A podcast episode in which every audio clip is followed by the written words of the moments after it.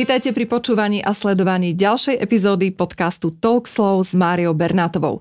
Pre tých z vás, ktorí nás počúvajú na podcastových platformách, tak dávam do pozornosti, že si môžete tento rozhovor pozrieť aj v obraze na mojom YouTube kanáli Talk Slow s Máriou Bernátovou. No a pre tých, ktorí nechcú, aby im ušla akákoľvek nová epizóda, tak si len zakliknite slovíčko odoberať, to je taký ten maličký obdlžník a o nič neprídete. Nájsť témy, ktoré sa týkajú každého z nás, je pre mňa vždy veľkou výzvou. Pretože, čo si budeme hovoriť, je jedna vec, čo vidíme, čo si myslíme, že vieme a druhá vec je, čo sa nám deje. Práve táto epizóda takéto témy prinesie. Rodina, žiarlivosť, nevera, pokora a to všetko z pohľadu novej spirituality. Dnešnou hostkou v podcaste Talk Slow je pani Sandra Kozdzian, ktorá sa už viac ako 9 rokov venuje témam z oblasti psychoenergetiky, sebarozvoja, duševnej úrovne a hĺbkovej transformácie z hľadiska vedy i spirituality a ktoré ako médium prepája. Sandra od detstva postupne rozvíja energetické dary jasnozrivosti, paralelných realít, a nacítenia astrálnych bytostí či vibračnej frekvencie ľudí i zvierat, vďaka čomu dokáže na moment prežiť to, čo prežívajú iní. Možno tieto slova pre vás znejú moc spirituálne, možno ezotericky. Práve o tom bude dnešná epizóda. O tom, ako sa na všetko môžeme pozrieť z pohľadu energie. V dnešnom uh, rozhovore využijem uh, Sandrine dary, pretože sú naozaj darom, ktorý eviduje už od malého detstva. No a pozrieme sa na mnohé životné udalosti z pohľadu energií, aby sme si spoločne uvedomili hĺbku toho, čo sa nám v živote deje. Pretože to, čo vidíme na vonok, je len zhmotnená forma našich prežitkov. Dámy a páni, dovolte mi privítať v dnešnom rozhovore Sandru Kozdzian. Sandra, ahoj, vitaj. Ahoj, ahoj. Ďakujem za pozvanie. Sandra, aká energia je teraz okolo nás a ako to vnímaš? Tak je tu mierny stres. a, a inak je to príjemné, také plynutie, neutralita. Určite mnohým poslucháčom a divákom a takisto aj mne, keď som sa prvýkrát s tebou stretla, prešla hneď hlavou otázka, čo je to tá jasnozrivosť? Mm-hmm. Ako to ja mám vnímať, alebo respektíve skús e, nám to hodiť do toho poľa pre tých ľudí, ktorým tá myšlienka prešla hlavou. Mm-hmm.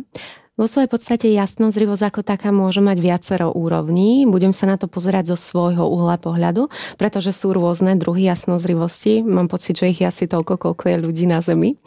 A každopádne z môjho uhla pohľadu je tá jasnozrivosť, teda, že vidím niečo viac, respektíve vidím realitu trošička inou optikou, ako ju zrejme vidí väčšina ľudí. A, a to je, že ju vidím v energiách, vo farbách, v rôznych prepojeniach a podobne. Už teraz e, možno mnohým opäť prešla taká tá vec, že, ale Maria hovorila na začiatku, že sa to bude týkať všetkých ľudí, no tak akože toto je úplne mimo mňa nejaká jasnozrivosť a nejaké energie, vnímanie energií. Čo by si odkázala týmto ľuďom? Alebo zase, poďme to hádzať do toho éteru tak vo všeobecnosti. Mm-hmm. Vo svojej podstate uh, môjim odkazom je to, že netreba sa týchto vecí báť. Naša mysel uh, je veľmi selektívna, keď sa na to chceme pozrieť z pohľadu tej neurológie, tak naozaj mysel má za úlohu vo svojej podstate uh, mnoho vecí v našej realite selektovať a deje sa tak najmä cez oči. Paradoxne uh, väčšina ľudí je vizuálnych, mm-hmm. teda vizuálne typy a oči sú náš e, najmladší, najmladšie vyvinutý zmysel, akoby, ktorý je najviac klamlivý a práve najviac veci dokáže selektovať. To, že niečo nevidíme očami, neznamená, že to neexistuje. Mm-hmm. A to mhm. už asi vieme aj z takého toho praktického alebo bežného života, že nevidíme rádiové vlny, ale keď teda naladíme tú správnu vlnu, tak sa k nám dostane z éteru nejaký krásny zvuk alebo pesnička. Nevidíme uh, síce vlny, ktoré prebiehajú možno v mikrovlnke, ale v končnom dôsledku nejakou, nejakou fyzickou reakciou vznikne uh, teplá strava alebo potrava. Čiže tých vecí vôkol nás je veľmi, veľmi veľmi veľa a um, keď sa týchto vecí možno, že nebudeme báť, alebo ľudia sa ich nebudú báť a otvoria sa im, a, tak práve je možnosť, že začnú vnímať tú realitu zo širšieho spektra. A verím, že aj tvoje posluchačky, posluchači a, sú naladení na nejaké open mind, rozvojové vnímanie, tak prečo sa nepozrieť na realitu všetkých tém aj cez energie. Mm-hmm. Áno, ty si to povedal veľmi pekne. E, takým príkladom, ktorý často používam, je ovládač na bránu, mm-hmm. ktorú máme asi väčšina. A nikto sa nezaujíma tým, že aha, že ako je možné, že tú bránu vlastne otvorím. Ako náhle, ale mnohým ľuďom klepneš e, vlastne po, tej, po tom pomyselnom klinčeku a povieš im, že energie, tak sa toho nalakajú. To je vlastne to, čo si aj hovorila, že veci, ktoré sú pre nás nové, tak veľakrát prinášajú strach a je to zakodované v nás ako v ľuďoch, že pred strachom treba utiecť a nie moc mu venovať pozornosť a možno aj tú energiu. Mm-hmm. Ty sama si hovorila, my sme mali samozrejme niekoľko rozhovorov, tak ako to býva zvykom pred nahrávaním do podcastu Talkslow. A sama si hovorila, že mnohí ľudia ťa vnímajú ako nejakú čarodejnicu, že prídeš a teraz e, tam zobereš tú gulu a budeš sa pozerať a všetko im povieš. Uh-huh. Ako to je? Uveď to na správnu mieru. Ako máme vnímať tú jasnozrivosť u teba? Uh-huh. A čo sa týka tej mojej jasnozrivosti a nejakého navnímania paralelných realít, zase zase terminus technicus. Ja hovorím, že ľudská reč je veľmi, veľmi obmedzená. To znamená, že ja ani veľakrát neviem slovami vysvetliť uh-huh, to, mhm. čo ako keby v tom procese beží. A skvelý príklad je to, že kým nepocítime niečo, alebo to neuvidíme na vlastné oči, tak milión slov nám nič nedá. Ten jeden prežitok je prežitok, ale ja sa teda pokúsim.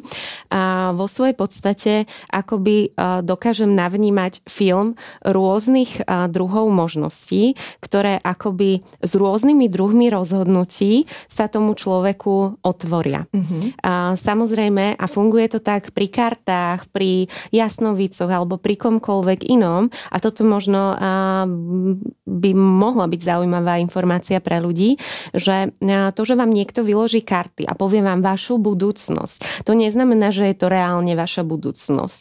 Pretože uh-huh. vy keď v prítomnosti zmeníte nejaké svoje rozhodnutie, tak tá budúcnosť sa zmení. To znamená, že ja napríklad si dávam robiť výklady alebo otvorím nejakú paralelnú realitu s nejakou možnosťou, na ktorú sa chcem pozrieť a keď sa mi tam nepáči ten výsledný efekt, tak teraz niečo zmením vo svojom živote, či už na mentálnej, emocionálnej mm-hmm. úrovni. Čiže nejde o to, že keď za mňou príde nejaký človek, uh, respektíve mám tak zadaný záber, uh, aby mi nechodili ľudia, ktorí prídu na cirkusové predstavenie. No, ukáž mi moju budúcnosť.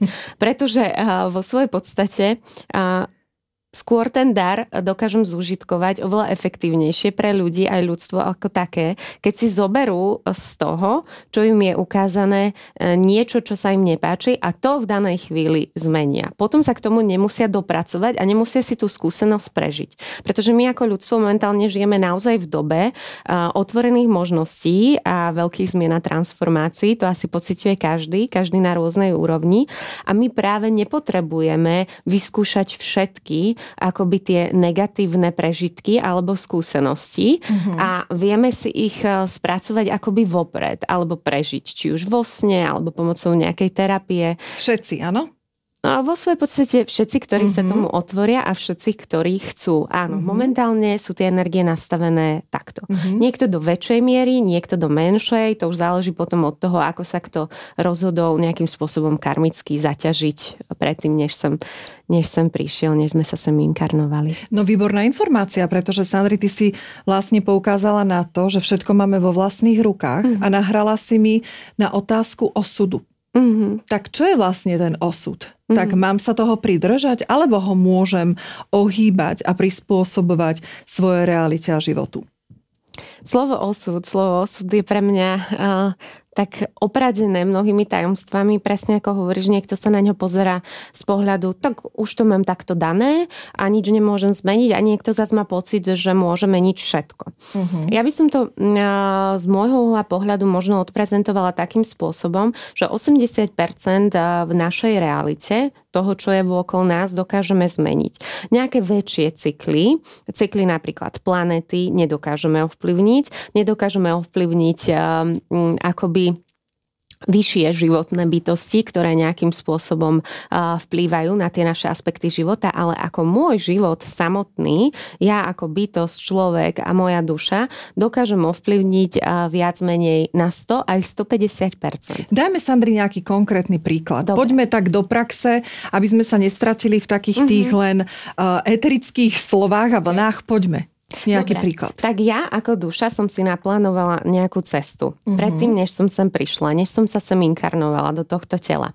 Tá moja cesta zahrňa nejaké 10-ročné milníky. To znamená nejaké pointy, ku ktorým som sa chcela dopracovať, pretože som sa chcela vyvinúť nejakým spôsobom. Niekam sa opäť posunúť, zažiť nejaké skúsenosti. Mm-hmm. Sú to milníky, ktoré mám naplánované na určité roky. Poviem príklad, uh, môj konkrétny 11, 20, 33, 32 a 44 a tak ďalej.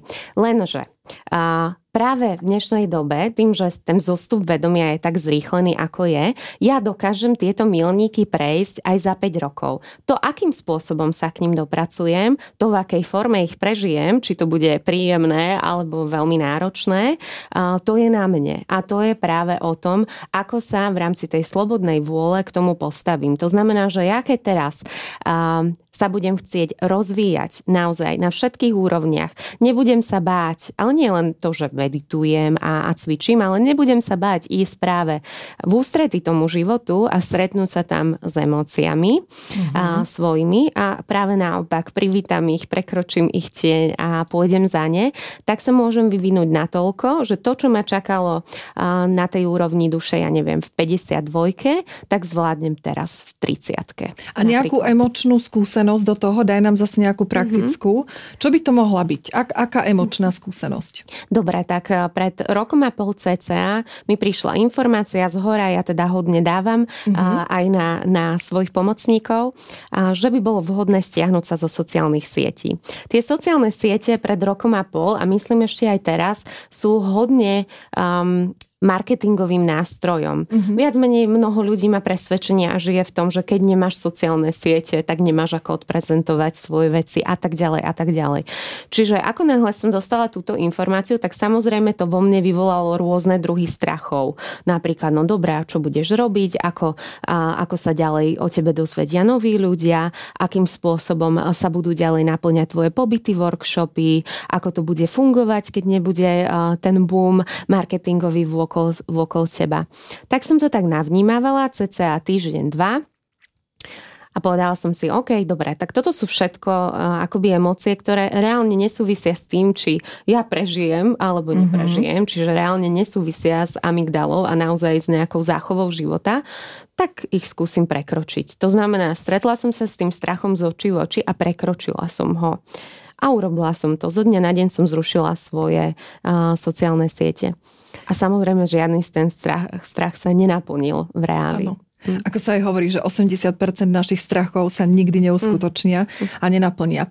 To znamená, že opäť, aby sme to použili ako príklad, ktorý si krásne rozvetvila, keby si nešla preč z tých e, sociálnych sietí a ostala tam, tak si mhm. budeš musieť tú emóciu, možno toho strachu a tej výzvy prežiť v nejakej inej situácii. Dobre som to pochopila? Áno, s najväčšou pravdepodobnosťou, keď akoby e, na tej našej ceste, lebo nejakým spôsobom k tým milníkom sme vedení. Uh-huh. Keď nepočúvame tie nejaké synchronicity, volania, alebo človek to nazýva náhody, úkazy, ktoré sa nám v živote dejú, že si tak len ide tým škračkovým uh-huh. kolom, ráno nasadne, pipne kartu, večer vysadne, polomrtvý sadne pred telku, naje sa, zaspí a znova. A nevníma to všetko, čo sa vokol neho deje a že ho to možno smeruje aj niekam hlbšie, tak sa stane to, že uh, akoby uh, ten vesmír pritvrdí. Uh-huh. Keď mám byť praktická, tak tí naši sprievodcovia, tie naše uh, dušičky, ktoré nás tu sprevádzajú, len nemajú to telo ako my, tak si povedia, no dobre, tak ma nepočúva, nevníma, ja mu to ukazujem cez knižky, cez pesničky, cez rôzne billboardy, cez iných ľudí, ktorí chodia s tou témou, že toto by mala zvládnuť, toto by mala otvoriť tak si zavolá tie, tie druhé dušičky na tej akoby pre, pre ľudský mozog temnej strane mm-hmm. a mhm. povie, no tak poď môj, poď mi pomôcť, lebo vôbec ma tu mladá nepočúva. Tak ma posadia do auta, nejak ma nasmerujú, hej, a skončím vo zvodidlách. A dajme tomu na dva týždne v nemocnici, aby som mala čas uvažovať, aby som mala čas sa zamyslieť, alebo prídem o nejaký väčší obnos peňazí, pretože to je niečo, čo na človeka platí, mm-hmm. alebo je to zdravie, alebo sa začne rozpadať vzťah. Čiže Čiže také tie transformačné veci. Lenže my v dnešnej dobe k ním skutočne nemusíme prísť, pokiaľ proaktívne nejakým spôsobom sledujeme tú situáciu vokol nás a hlavne počúvame to. Ten vnútorný čo... navigačný systém. Tak. Mm-hmm. Takže tie silné veci, cez ktoré sa máme, eh, alebo cez ktoré máme vnímať, tak sú mm-hmm. zdravie, financie, mm-hmm. vzťahy. Mm-hmm. A viem, že tam ešte nejaká štvrtá kategória, nespomeniem si, čo to no, je. v podstate je to aj také sociálne postavenie. Mnoho ľudí príde, mm-hmm. ako keby tá pracovná oblasť, že príde o sociálne postavenie mm-hmm. z riaditeľa na úrade práce. Toto je tiež niečo, čo na mnoho ľudí a, platí. No a vieš čo, všetko mi tam teraz vyšlo. Flow, pokora, všetko toto, čo chceme prebrať. Takže čaká nás krásna jazda. Poďme k tomu flow, pretože ty si naznačila, že áno, keď pôjdeme, keď budeme vnímať, keď pôjdeme vlastne v, v tom flow, ja to použijem, pretože mhm. naozaj asi ľudia vedia uh, mnohí a pre tých, ktorí nie, tak poviem, že je to plynutie v čase, plynutie s tou dobou a so situáciami. Uh, čo sa týka napríklad aj toho, že hovoríme o synchronizácii mm-hmm. tých udalostí, ako si hovorila, alebo uh, ke každý, kto nám príde do života, tak je vlastne náš učiteľ, len sa máme pozerať na to, že čo nám dáva, čo nám ukazuje. Tak akým spôsobom sa vlastne do toho flow mám dať? Takže idem a teraz všetko, čo mi príde, berem, mlátim to sprava doľava. Ako by to malo vyzerať? Alebo ako to máme navnímať? A keby nám dala odporúčanie Sandra? Mm-hmm. Ono zase, tu sa dostávame k tomu, že keď sledujeme nejaký ten mainstreamový spirituálny prúd, tak je to presne o tom, že uh, väčšinou povedia, vyzujte sa, dajte si na seba ľado, ľado, ľadové, aj ľadové možno, mm-hmm. ale ľadové šaty, kvety na hlavu a bežte behať po lúke. To je flow. Uh, ja to vnímam trošička v rovnováhe a hlavne v tom smere, že my sa nachádzame v Európe. To znamená, nie sme niekde v Himalajach na kopci alebo uprostred Bali, niekde v jaskyni alebo v džungli, kde sme sami a tie energie sú tu trošička iné. To znamená, že je dobré v tom nájsť nejakú rovnováhu rovnováhu medzi tým, mať určité veci pod kontrolou, mať nejaké plány, možno, že zámery to nazvem, uh-huh. alebo niekto to nazýva ciele, vo svojej podstate uh, je to to isté každopádne niekam smerovať, že zase ja viem, že kam smerujem, pretože keď sa odovzdám na 100% do nejakého flow, že ráno sa zobudím a neviem, či ja som a dnes sme mali natočiť, ale však ja neprídem, lebo... Lebo som vo ja flow. necítim. tak uh, toto mi taktiež môže v živote spôsobiť akoby rôzne problémy, čiže na všetko v rámci tých energií aj života ja používam jedno slovo a to je rovnováha. To znamená hľadať vo všetkom akoby ten eh, stred. Kde je to o tom, že áno, tak ja toto tak necítim a nejdem do toho, lebo to nie je moja cesta. A kde je to o tom, že ja to necítim, lebo moje ego, dajme tomu, mi tam nahráva tie pocity, mm-hmm. aby ma nepustilo ďalej. Sandri, skočí ti nejaký príklad zase z praxe? Mm-hmm. Rovnováhu, dajme rovnováhu. Dobre. A Nápadlo mi, nápadlo mi presne uh, medzi nami dvomi, keď sme mali dohodnuté prvé stretnutie. Obidve sme sa vrátili zo zahraničia po mesiaci, boli sme vyčerpané z letu a z jetlagu a podobne. A ja som si teda dovolila, Mári, tebe napísať, že zajtra to rušíme, ja to nedávam, necítim sa na to. Naozaj som cítila, že by to bolo iba o takom nejakom pretlačení toho, že a patrí sa to a musím mm-hmm. prísť a je to dohodnuté a mesiac a tak ďalej. A čo na to Mária? Hovorím si, Mária to prežije, určite to bude OK. A, čiže... a som tu, prežila som. že toto bolo akoby také flow, že počula som samú seba. A dajme tomu dnes.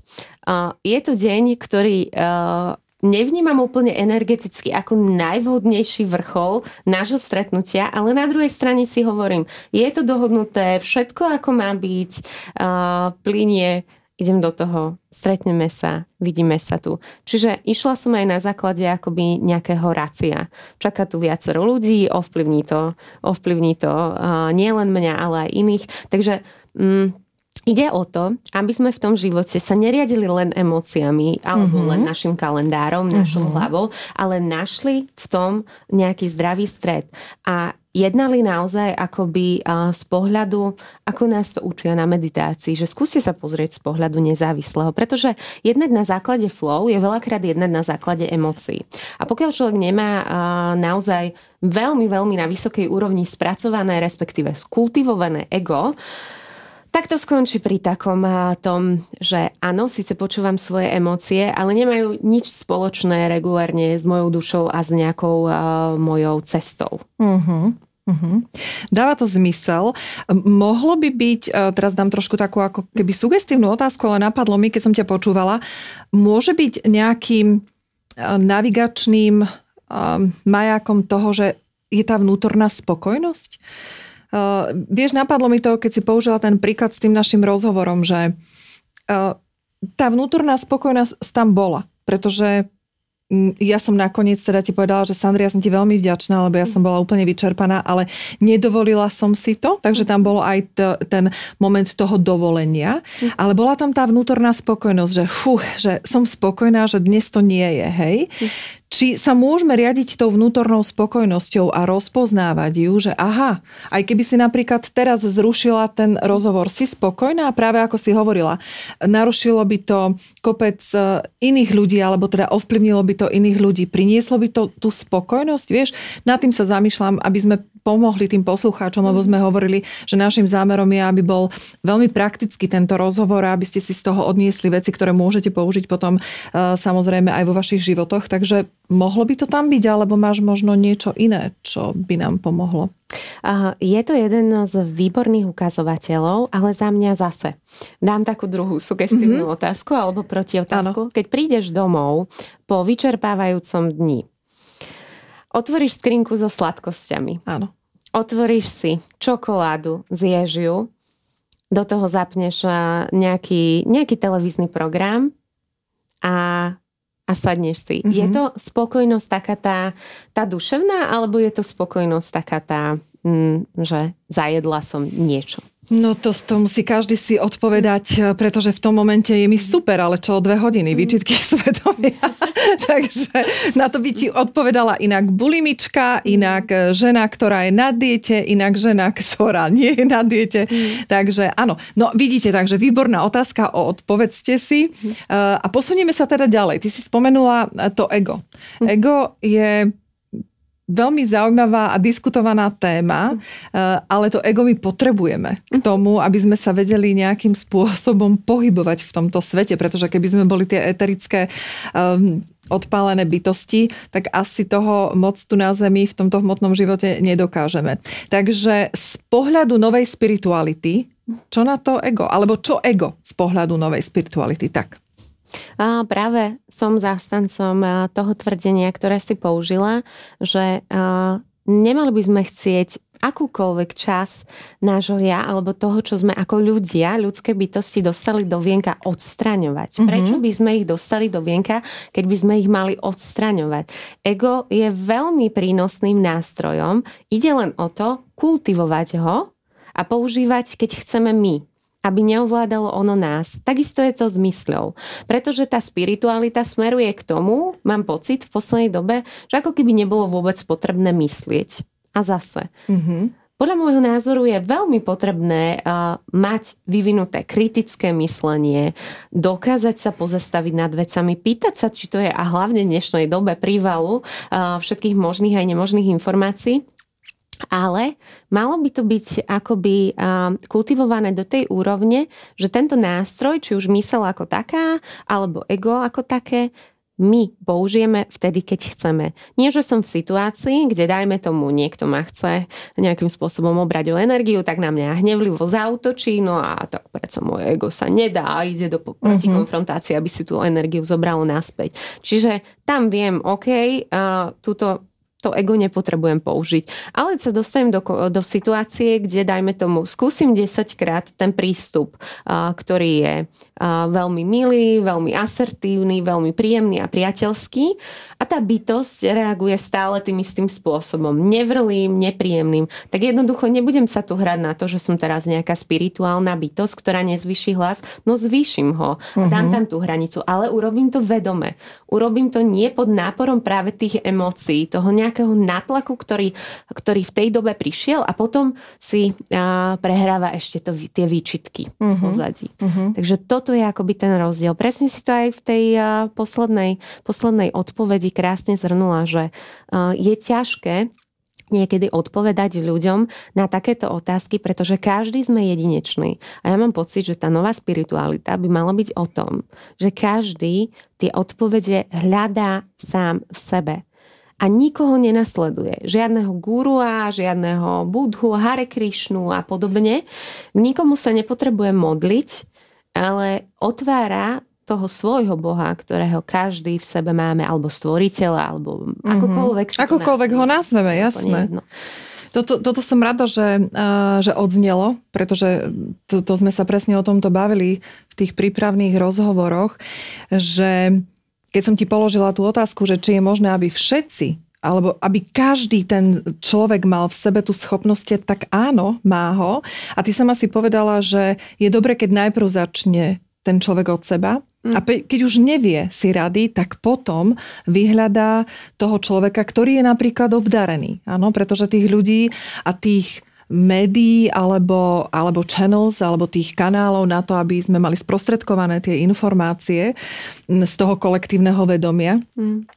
tak tých je tu okolo nás veľa. A opäť sa to spája s tým, že potrebujeme byť bdeli, potrebujeme mať tú otvorenú mysel a mne už dnes môže ktokoľvek povedať čokoľvek, tak viem, že to, že to je a žijem tým. Hm. A je najväčší predpoklad, keď ťa tu mám, že žiješ takisto. Áno, tak ty si toho absolútnym príkladom.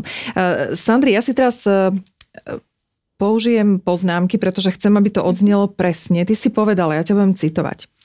Žijeme v období, kedy si vieme nastaviť to, čo budeme a ako to budeme prežívať. Hm. Prežiješ si to v astrále a povieš si, OK, vybavené, nepotrebujem už tú skúsenosť. Teraz sa naozaj môžeme rozhodnúť žiť v úplnej ľahkosti bez toho, aby to boli len ezoterické keci. Mňa táto veta ako fakt, že dostala a hovorím si, toto je, toto je, vlastne, toto je vlastne ten kľúč k tomu, čo môžeme robiť so svojimi životami.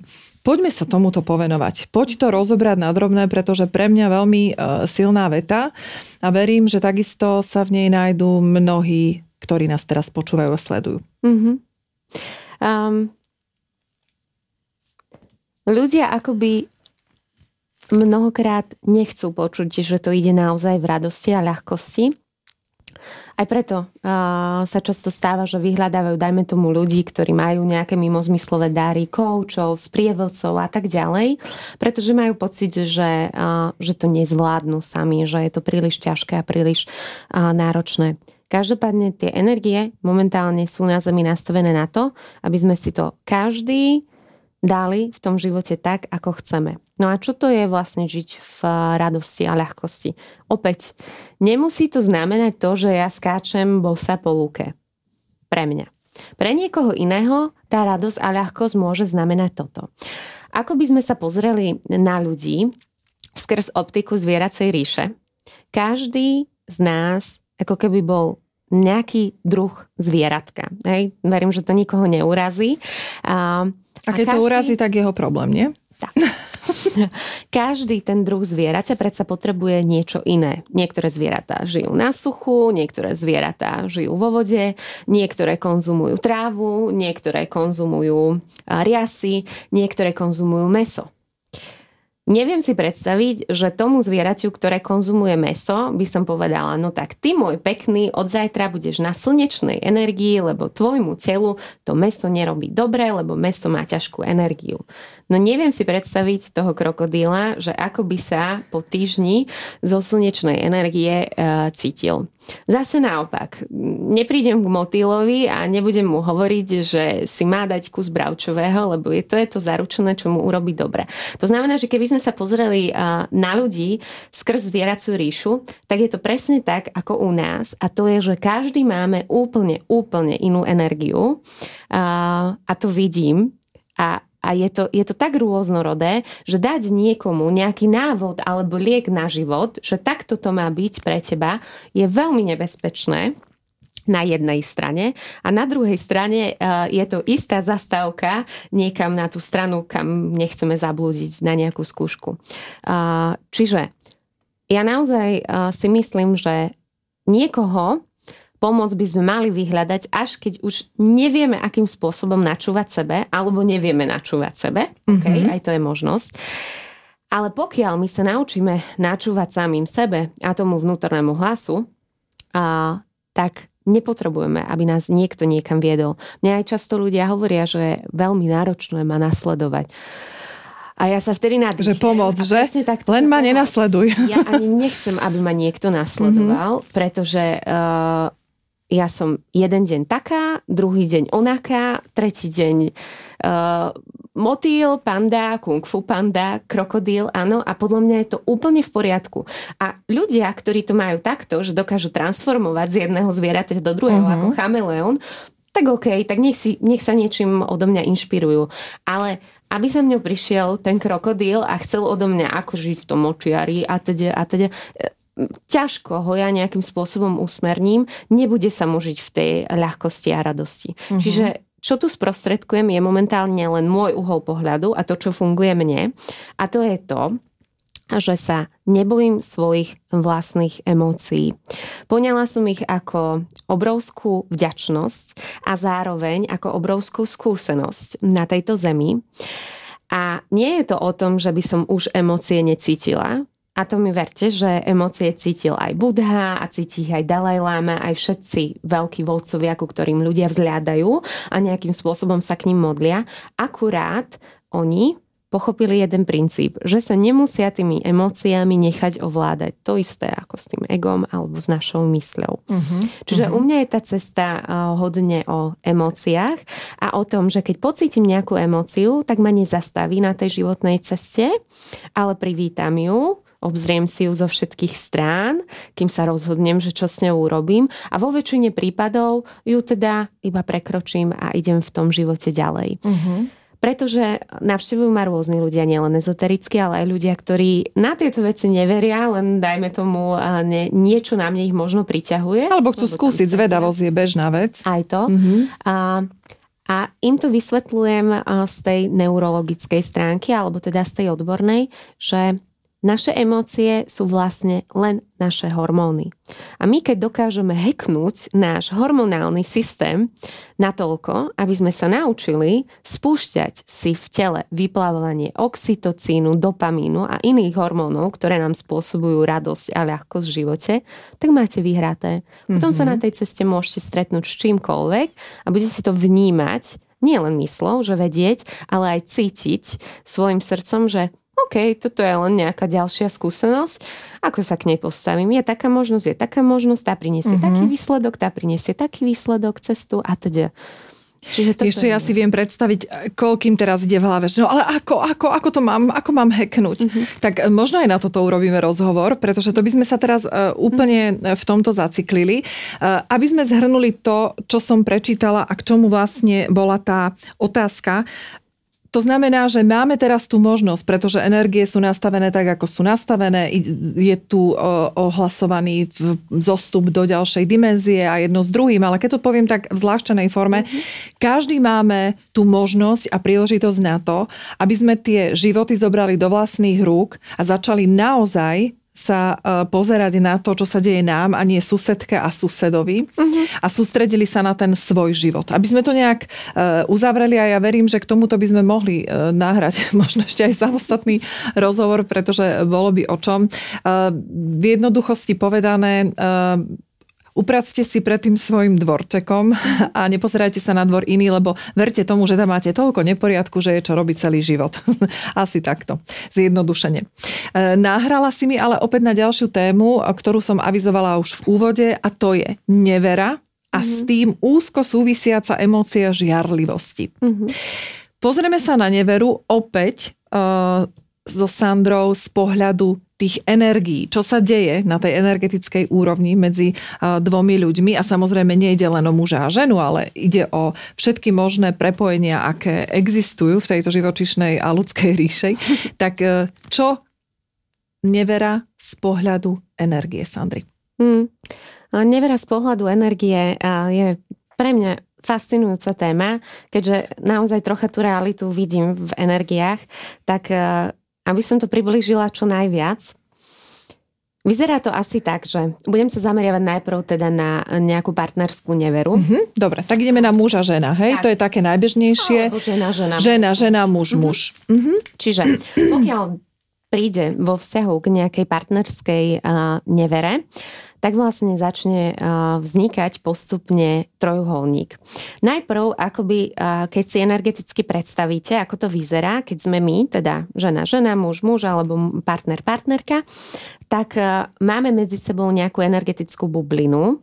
Tá bublina slúži na to, aby sme si vymieniali energie, vymieniali informácie. Partnery majú väčšinou medzi sebou také farebné akoby vlákienka, vyzerá to ako káble, ale má to rôzne farby a cez tie si veľakrát počas dňa, počas noci vymieňajú či už informácie myšlienkové alebo energetické. Jednoducho tam prúdi medzi nimi to, čo sa odohráva v živote muža, napríklad ovplyvňuje priamo jeho partnerku. Keď sa do toho zakomponuje ďalší prvok, to znamená, že mhm. dojde k nevere, tak sa vytvorí akoby ďalšie prepojenie, primárne medzi teda tým neverníkom uh-huh. a, a, a ďalším subjektom. Ale tento, tým, že je vytvorená vlastne tá guľa alebo bublina medzi partnermi, tak tá energia od tretej osoby plinie aj k osobe, ktorá ako keby nebola neverná. To znamená, zrazu ste ovplyvňovaní nielen energiou svojho partnera, ale ste ovplyvňovaní ďalšou energiou a to je teda tá tretia. A tieto bubliny a, držia až 7 mesiacov.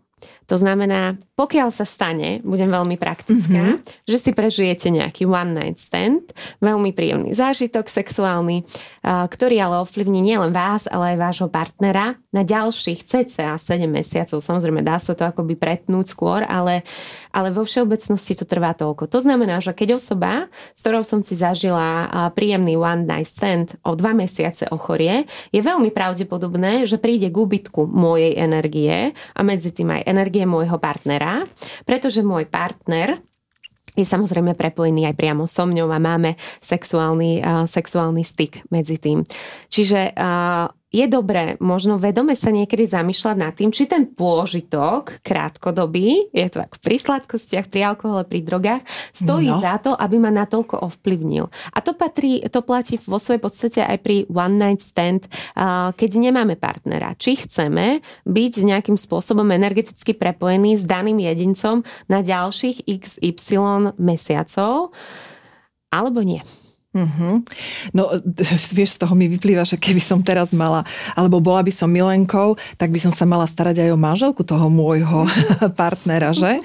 Aby mi neochorela, aby ona neochorela, ja neochorela. No tak a z toho vzniká... Vidíš to, toto sú veci, ktoré si určite neuvedomujeme, nehovoriac o tom, že mnohí tomu neveria, ale uh-huh. tak to nie je náš e, job teraz, e, na teraz.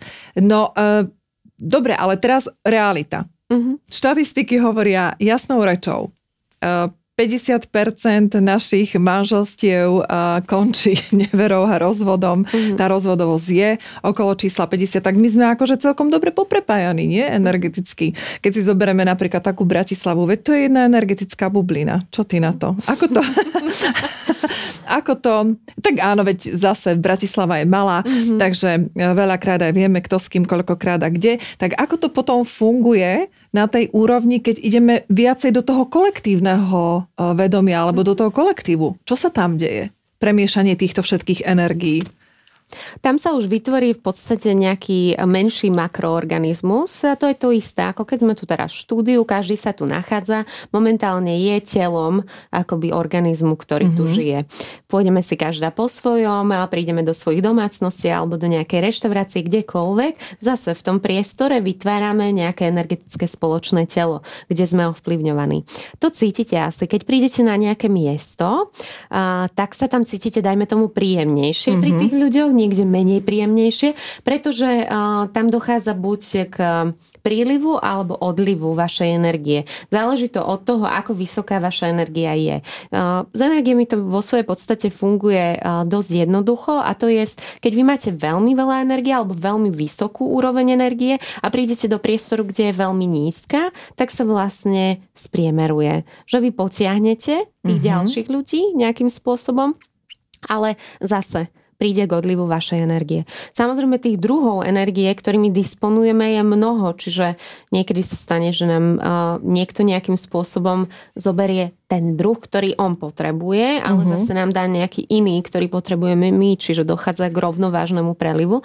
Ale konkrétne pri tejto otázke, čiže ako je to v Bratislave napríklad, tak áno, je to, je to veľmi zaujímavé a v podstate to môže človek aj bežnými očami alebo ušami pozorovať potom v tých spoločnostiach, že stále máme tendenciu hovoriť o tých druhých, aj keď tam nie sú, lebo sme s nimi nejakým spôsobom energeticky prepojení. Zaujímavé toto. Vidíš? Uh-huh.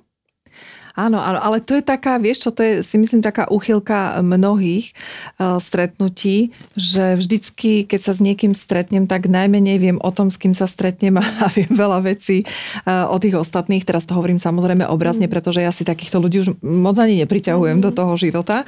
Uh, ale na týchto spoločenských udalostiach je to tak, že mm. prebereme všetky možné, prebereme, preberajú sa mm. tak rôzni ľudia a veľakrát aj tí, čo tam nie sú.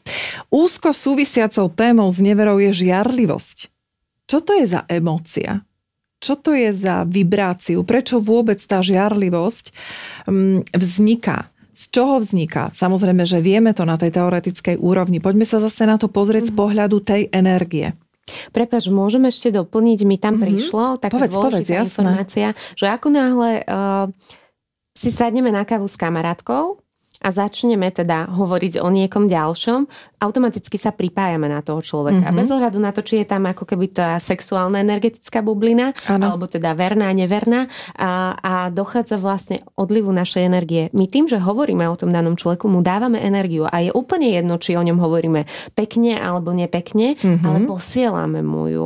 Čiže uh, keď, a to je takéto, uh, taká tá úplne jednoduchá praktická rada, keď nechcete uh, strácať s niekým energiu, tak o ňom nehovorte, nevyhľadávajte eh, jeho spoločnosť, sociálne siete a máte mm-hmm. pokoj. Tým pádom mu ju nedávate. Áno, áno. Vypnite televízor, keď vás nezaujímajú konkrétni ľudia, seriály. No, t- veľmi jednoduché to je inak. V mhm. jedno, vieš, tá jednoduchosť, že v jednote s duchom. Všetko je tak jednoduché, mhm. len si to treba nejak tak pospájať a poprepájať. No tak poďme k tej žiarlivosti, ktorá úzko súvisí s neverou, s tým majetnickým syndrómom toho, že niekto eh, je lepší ako ja, pretože ja ho nemám a je na to veľa rôznych interpretácií, čo z toho pohľadu energie. Mm-hmm. No žiarlivosť a závisť, to sú také dve energie, ktoré sú hodne podobné, ale zároveň diametrálne odlišné. Vo svojej podstate, ako keď to zhrnem najprv teoreticky, tak e, tá žiarlivosť je akoby strach, e, že v budúcnosti prídem o niečo alebo niekoho a zase e, závisť, že sa bojím, že ja v budúcnosti niečo alebo niekoho nebudem mať. A vidím už teda, že je to možné, lebo niekto to má.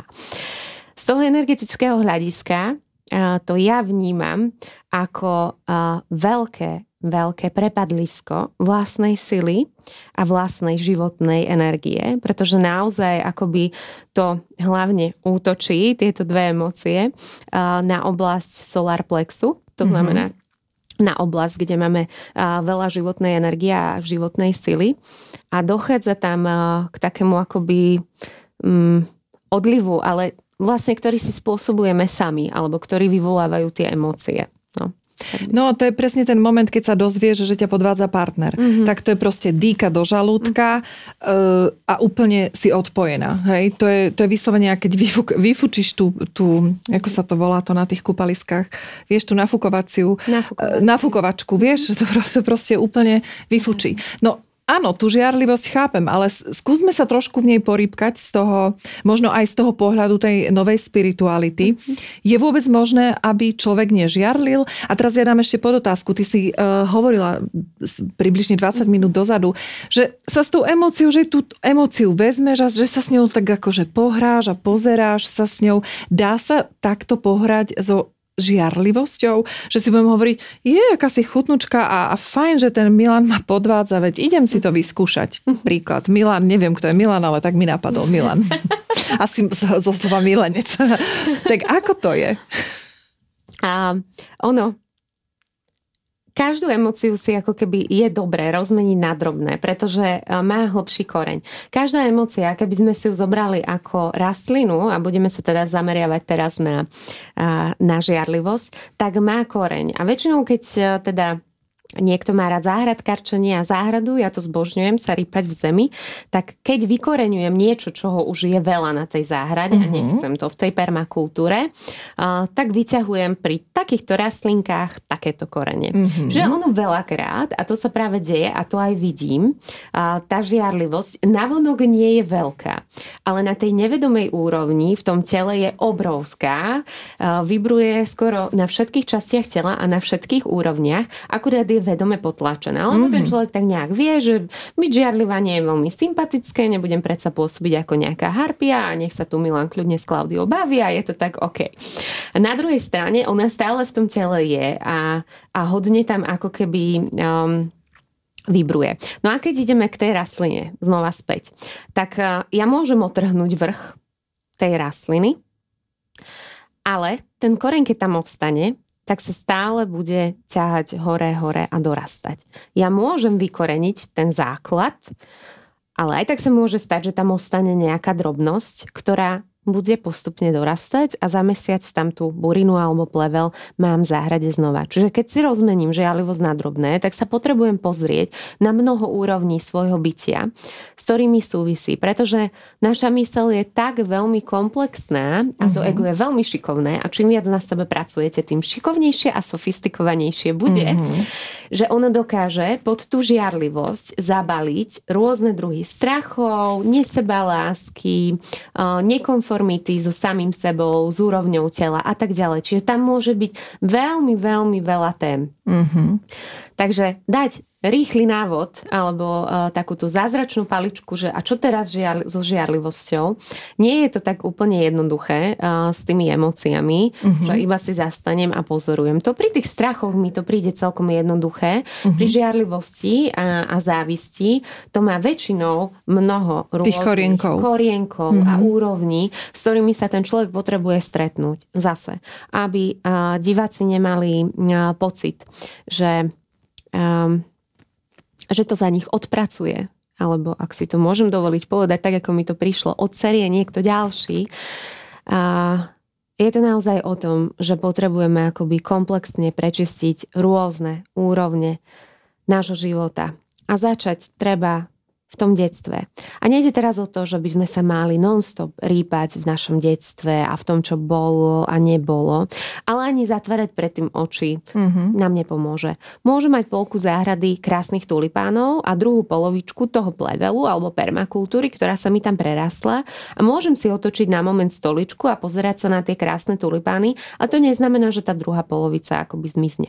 Uh-huh, uh-huh. Takže je dobré zase tu, pre tú rovnováhu zameriavať samozrejme pozornosť na tie tulipány, ale občas zobrať takú tú nejakú lopatku a postupne, postupne rastlinku po rastlinke začať hľadať korene a dostávať sa k ním. Uh-huh. No ja si e, celkom vhodné tu povedať, že ono to nejde takto, uh-huh. že je to naozaj niekoľkoročná e, práca, potvrdzujem, aj keď teda sme si povedali, že vek je len číslo. Uh, ale áno, dá sa to urýchliť, to už sme si povedali.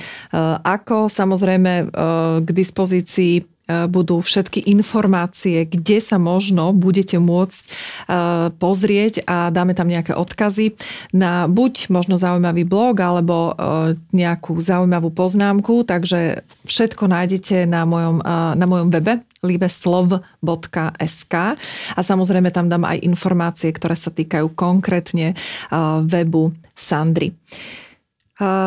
To znamená, zase zhrniem to, tá žiarlivosť, vieme, že je negatívna emócia, alebo teda prináša nám tú negatívnu energiu. Je možné, aby bol človek nežiarlivý? Je vôbec možné v tej genetickej výbave, alebo teda v tom ľudstve, e, aby niekto žiarlivý nebol? Je možné, že sa na svojej ceste rozhodne, predtým než sem príde, že žiarlivosť a bálik e, okolo idúcich emócií nepotrebuje v tomto živote zvládnuť, alebo respektíve to nebude jeho hlavná téma. Uh-huh. To znamená, že stretne sa s ním možno v nejakom momente, ale okamžite bude vedieť zareagovať. U mňa uh-huh. žiarlivosť znamená, OK, cítim žiarlivosť, Takže týmto smerom by som to mohla skúsiť aj ja, pretože dá sa to, jeden človek to dokázal, tak to spravím aj ja. Skôr v takom ponímaní, ako keby um, nie, necítim žiadlivosť na ľudí, ale uh-huh. uh, niekedy pocítim, že wow, tak uh, táto toto dokázala vytvoriť, tak idem to skúsiť vytvoriť aj uh-huh. ja. Mhm. Čiže zase idem oproti tej emocii.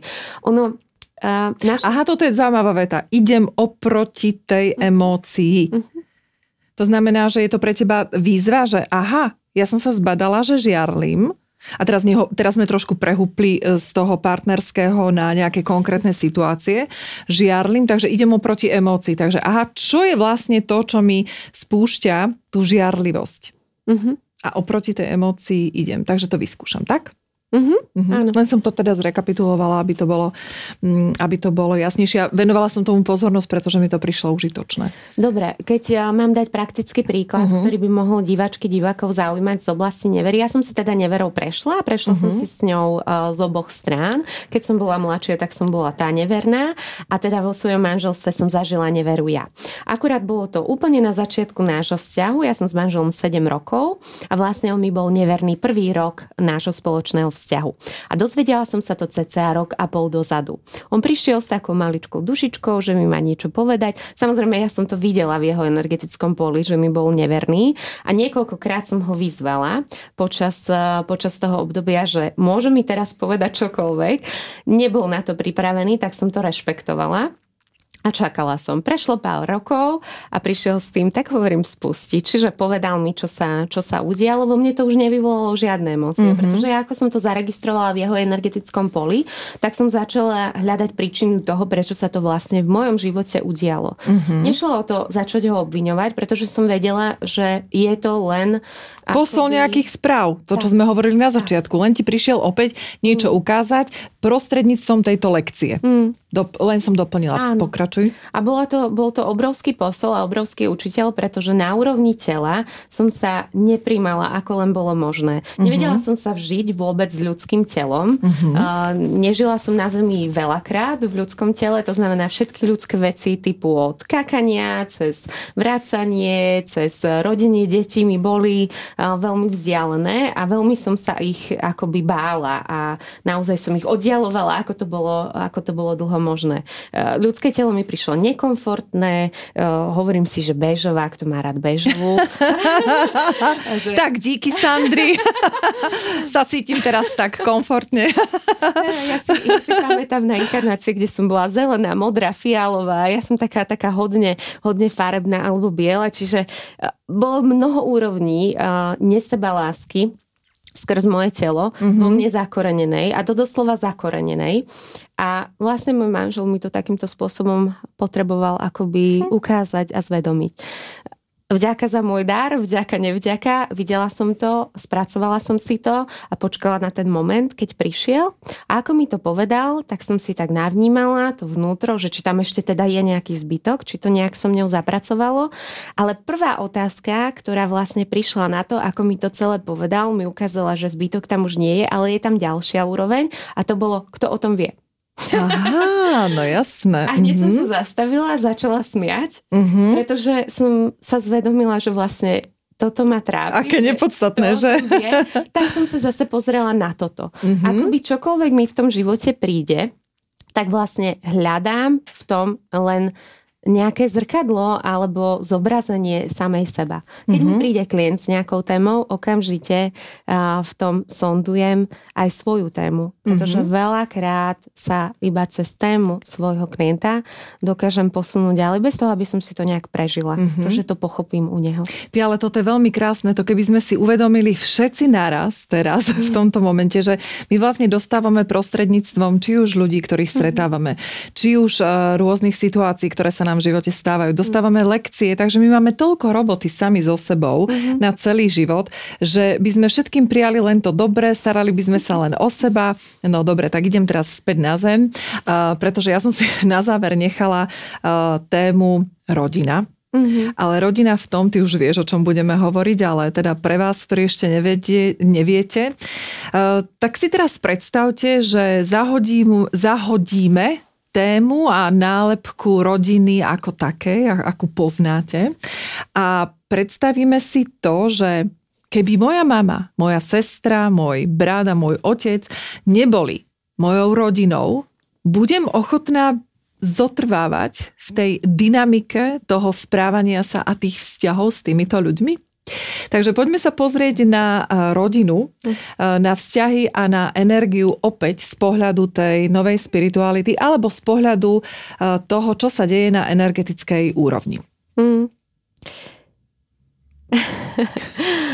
Usmievam sa, pretože okamžite mi nabehne, nabehne situácia, keď sa teda prvýkrát osobne alebo aj online vidím s nejakým človekom, tak moja otázka je, ako vnímate svoju rodinu a svoje detstvo, mm-hmm. normálne štatisticky, Áno. poďme matematicky, nula katastrofa, 10 vynikajúce. A väčšina ľudí, keď pôjdem teraz naozaj do nejakej štatistiky, tak povie 8-9. Potom 8-9 až? 9. To 8, si ma prekvapila teraz. Áno, 8-9. Mm-hmm. Potom sa spýtam druhú vec. Dobre, tak uh, ste rodičom, alebo predstavte si, že ste rodičom.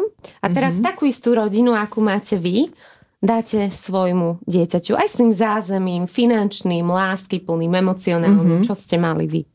Joj, tak to nedám už toľko. Väčšinou ľudia skončia pod peťkou. Okolo 3-4.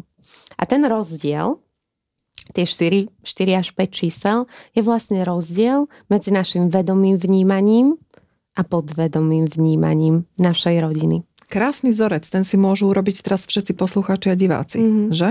Mm. Mm-hmm. A, totiž to, túto otázku zámerne kladiem dvomi rôznymi spôsobmi, pretože my veľakrát, keď sa na to pozeráme cez tú svoju ako keby tému, tak ideme na základe tých spirituálnych vecí, ktoré uh-huh. nás učia. A to je, že mama je ľavou časťou nášho tela, čo je pravda energeticky.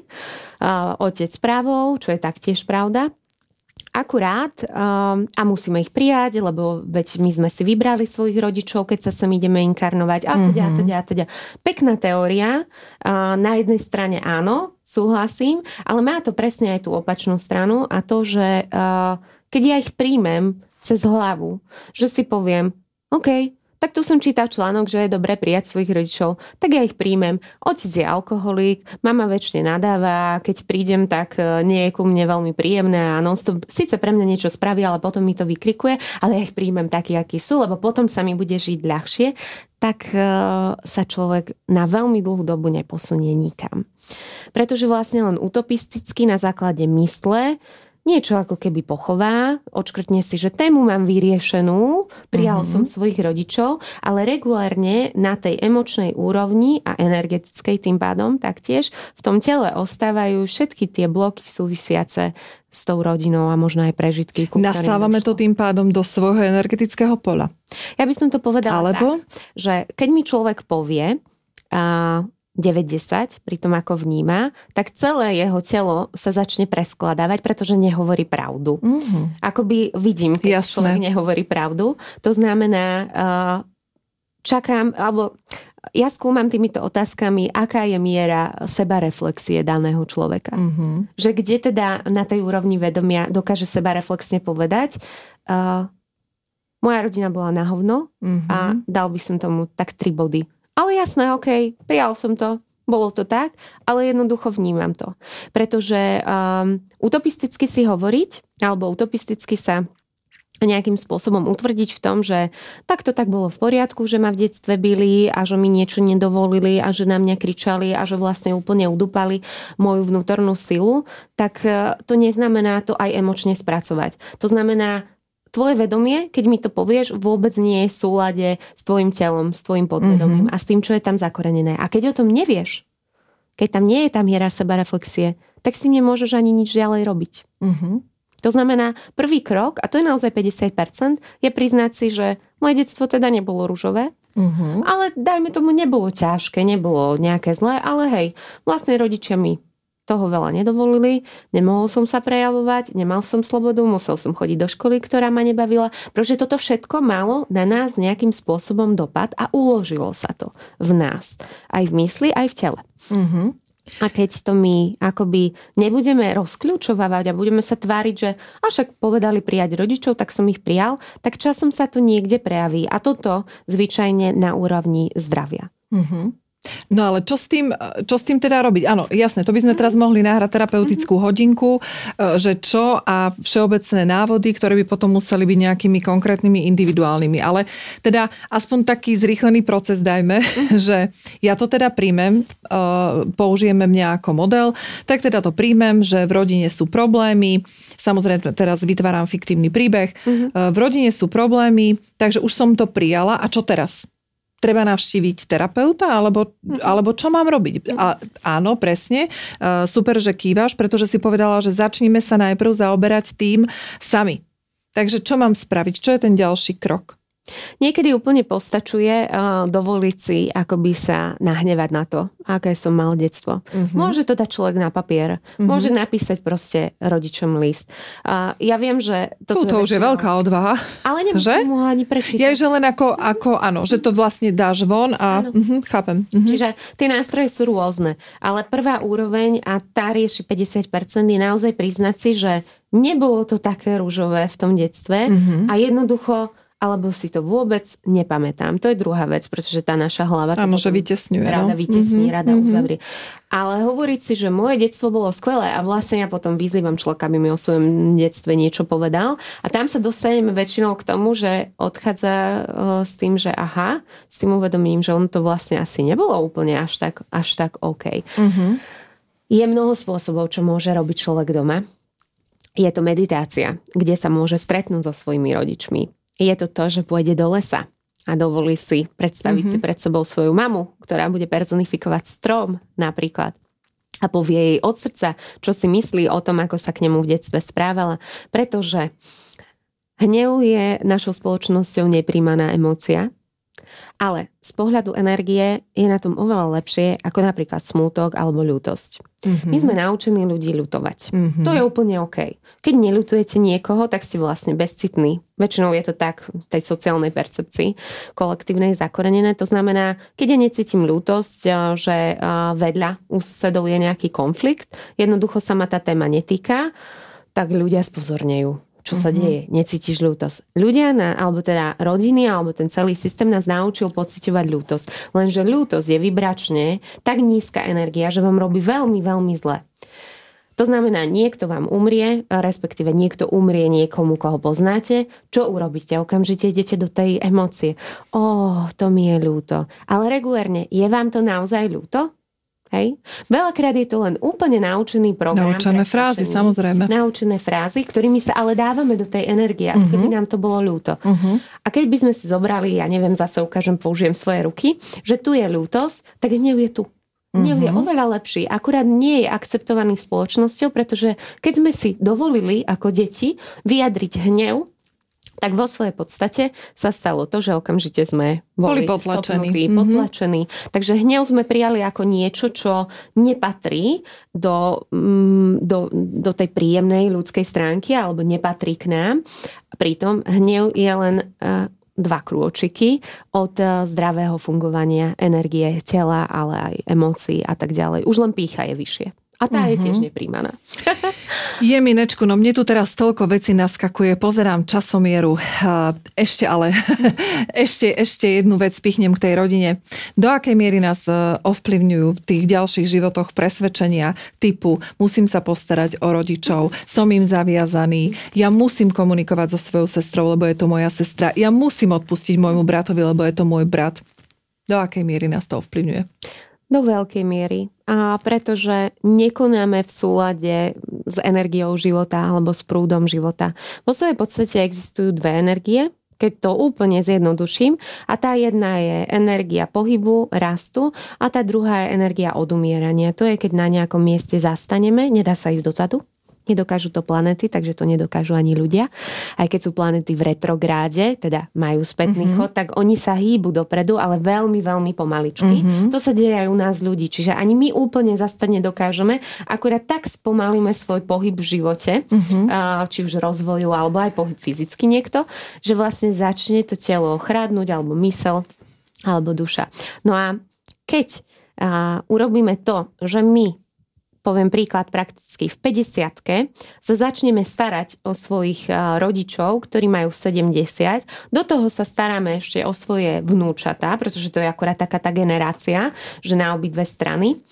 A ešte pomáhame teda našim deťom s tými vnúčatami. A, tak to je normálne, že rýchla cesta k rakovine. Poviem to takto otvorene, energeticky. Pretože človek sa tam dáva vlastne do role obety uh-huh. do role obety. A kdežto, keď sa pozriete na strom, strom vždy rastie dopredu. Dopredu. Nikdy sa nestane, že nejaký konár sa ohne a tuto sa nespýta o dva patra nižšie, že či sa majú tie konáre dobre, alebo čo, či niečo nepotrebujú. Uh-huh. Teraz tým vôbec nechcem povedať to, že by sme mali kašľať na generácie za nami. Akurát, že náš nejak, nejakú vďačnosť, nechcem povedať, že dlh životu, nemám to slovo rada, ale vďačnosť životu my odovzdávame ďalšej generácii, to znamená našim deťom.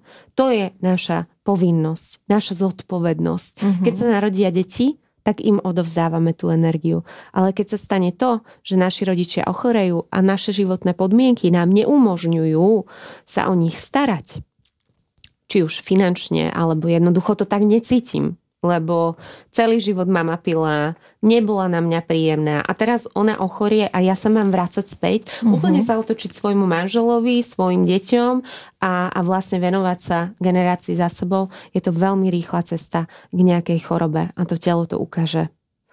Akurát, no ale čo s tým spravíš? Čo tých rodičov necháš zomrieť? Čo ich necháš vo svojich vlastných šťavách? Vieš, keď to už chcem mm. takto ísť až do takých extrémov, čo urobíš? Nemáš peniaze na to, aby si ich hm. dala do domu dôchodcov? Tieko, čo vtedy? Je to náročná téma, je veľmi komplexná a, a cítim už teraz, že veľa ľudí zasiahne. Je dobre sa nad ňou len zamyslieť. Nech mm-hmm. je tam mhm. tá informácia, že je to proti akoby energetickému prúdu. Ako by sme mm-hmm. sa otočili chrbtom k životu. A samozrejme celá spoločnosť a, a systém je vystavaný tak, že um, o tých starých ľudí nie je postarané tak, ako by postarané malo byť. Mm-hmm. Respektíve boli učení na to, že o nich sa niekto postará.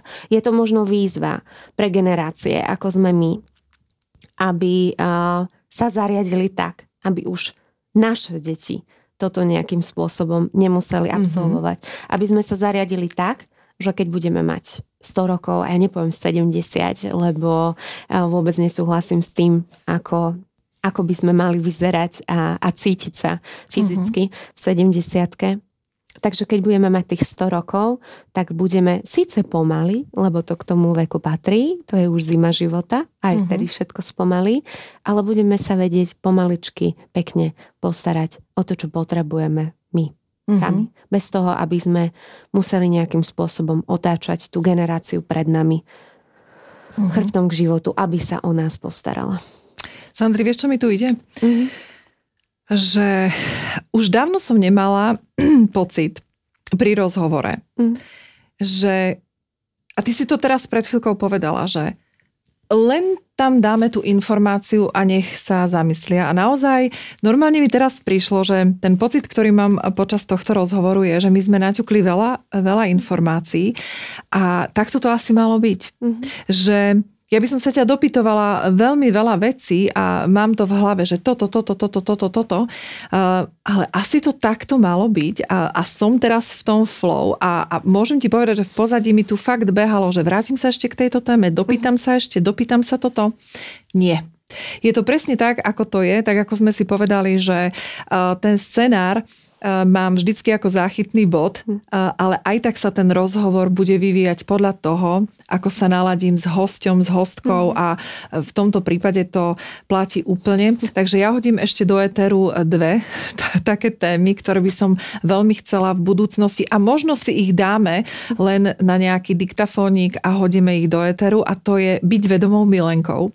Pretože ja si myslím, že tá téma neverí je tu, je, je veľmi živá živá, je veľmi zaujímavá pre mnohých e, ľudí.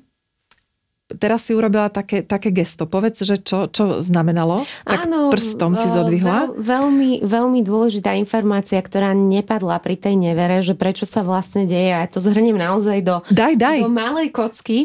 Um, máme nesprávne, vedomostne tentokrát, mm-hmm. naučenú sexualitu. To znamená... Uh, ejakulujúci, ejakulujúci, uspokojený muž rovná sa pohoda a dajme tomu uspokojujúca žena, uspokojená žena, rovná sa pohoda.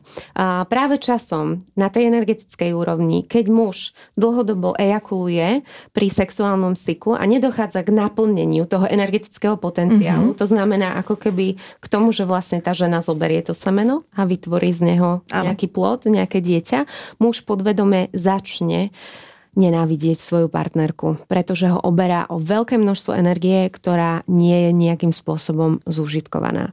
Ale zase, je to tak komplexná téma, mm-hmm. že stačí táto informácia, aby začala pracovať v tom kolektívnom poli tak. vedomia, pretože mnoho mužov zatiaľ to pozná alebo využíva ako jedinú uh, formu úľavy stresu, kdežto tých fóriem je, je veľmi veľa. Uh-huh. A keď si uvedomíme, čo všetko za tou sexualitou je, to by bola mm. samostatná téma, mm. sexualita versus vedomie, mm. ktorú sme tiež načali v našich rozhovoroch. A uvedomiť si to, že či naozaj si bereme tých partnerov, ktorých chceme, pretože veľakrát sú tie zväzky manželské, lebo preto, lebo sme otehotneli, lebo asi nám sa bude lepšie bývať a keď budeme vo dvojici, tak to bude jednoduchšie a je za tým veľmi veľa, veľa vecí, ako si hovorila, je to komplexná téma, ale díky za, tento, za toto doplnenie no, ešte k téme... Keď krokodil zobere a motýle, že? tak 50% na rozvodovosť je normálna. Však, no, takže takto sa my vlastne párime motýle s korytnačkami a, a žirafy s myškami a potom to takto vyzerá. V každom prípade prípade ja som rada, že si doplnila aj túto informáciu. A téma vedomá milenka ma veľmi zaujíma. Vedomá milenka v tom, že či sa vôbec dá byť e, tou vedomou milenkou, takže necháme si to do budúcna ako záväzok, že sa ešte stretneme, pretože naozaj je o čom. Mm. Sandra, ja ti dám teraz priestor na záver, aby si povedala bez toho, aby som ti položila nejakú otázku, to, čo ti napríklad teraz ide. Ak ti nejde nič, tak nemusíš nič povedať. A ak ti niečo prišlo, tak povedz. A máš také záverečné slovo pre mm. divákov aj poslucháčov. Čo by bol, eh, čo by bol ten odkaz, ktorý by nám Sandra chcela v tom podcaste Talksov zanechať? Ja mám pocit, že odkazov som zanechala dosť, ale teraz by som rada povedala niečo praktické z pohľadu energii, čo môžu ľudia začleniť do svojho bežného denného života. A uh, sú to veľmi jednoduché rady, uh-huh. alebo veľmi jednoduché nejaké odporúčania, odporúčania. Tak, uh-huh. uh, ktoré zvážte, nacíte si, ale vo všeobecnosti fungujú väčšinou každému. Každopádne sú tak jednoduché, že ľudia väčšinou mávnu rukou a povedia si, že to dobre sa nemôže fungovať. Ale tak ja vidím, že to funguje na tej energetickej úrovni. Prvá je, keď môžete, vyzujte sa. Spájajte sa so zemou. Nohy sú miesto, cez ktoré prúdi zemská energia, ktorá dokáže liečiť naše telo. Vy to nevidíte, ja áno, ale pôsobí pre vás veľmi blahodárne. Nie je náhoda, že všetky topánky majú na spodku gumu, ktorá je izolant, ktorá nás odizolováva. Čiže keď môžete, sadnite si na zem, nekúpte si lehátko na draždiaku, ale jednoducho si tam položte deku, láhnite si a čerpajte túto energiu. Energia v prírode je zadarmo, potom ju nemusíte brať od iných ľudí. Druhá je dýchajte. Robte si doma 3-4 minútové dýchové cvičenia. Akékoľvek, len zavrite oči a vnímajte svoj dých. Je úplne v poriadku, ak vám odbehne niekam mysel. Nie je cieľom meditácie byť zen buddhistický mník na vrchole Himalajskej hory. Práve naopak. Odbehne mi myšlienka. Aha, dýcham, vrátim sa späť. Odbehne mi myšlienka, dýcham, vrátim sa späť. Keď začleníte tieto dve veci do svojho života a dáte tomu mesiac, tak uvidíte rozdiel. Uh-huh. To je celé. No ale aké pekné, Sandry. Ďakujem veľmi pekne uh, za tvoje záverečné slova. Ja ďakujem aj všetkým vám, ktorí ste s nami ostali až do konca. Ja verím, že sme, ako Sandra povedala, priniesli veľa zaujímavých odkazov a hodili do toho kvantového pola informácie, nad ktorými sa presne tí, ktorí sa zamyslieť majú, sa zamyslia a tí, ktorí uh, ešte nie sú pripravení, tak príde čas. A keď nepríde čas, tak aj tak je všetko v poriadku. Všetky informácie, ktoré by ste potrebovali vedieť, e, ako je kontakt na Sandru alebo prepojenie cez jej webovú stránku, tak nájdete e, v popisoch pod podcastom alebo na YouTube kanáli, keď to budete pozerať v obraze. No a samozrejme na mojej webovej stránke www.liveslov.sk. No a pre tých, ktorí chcú vedieť, ako sa projekt Talkslow a takisto aj Liveslow vyvíja a čo je nové, tak na každodennej báze vám dávam informácie prostredníctvom môjho Instagramového kanála a takisto aj Facebookového. Môžete sa pridať aj do privátnej Facebookovej skupiny. No a všetky informácie budete mať zaručenie z prvej ruky. Eh, ja som veľmi rada, že ste stále sledovateľmi a vernými fanúšikmi podcastu Talkslow a ja verím, že aj naďalej vám budem prinášať zaujímavých ľudí, ktorí majú čo povedať. Majte sa krásne, užívajte si svoju jedinečnosť, žite slov a ja sa na vás všetkých teším, či už osobne alebo pri počúvaní podcastu Talkslow.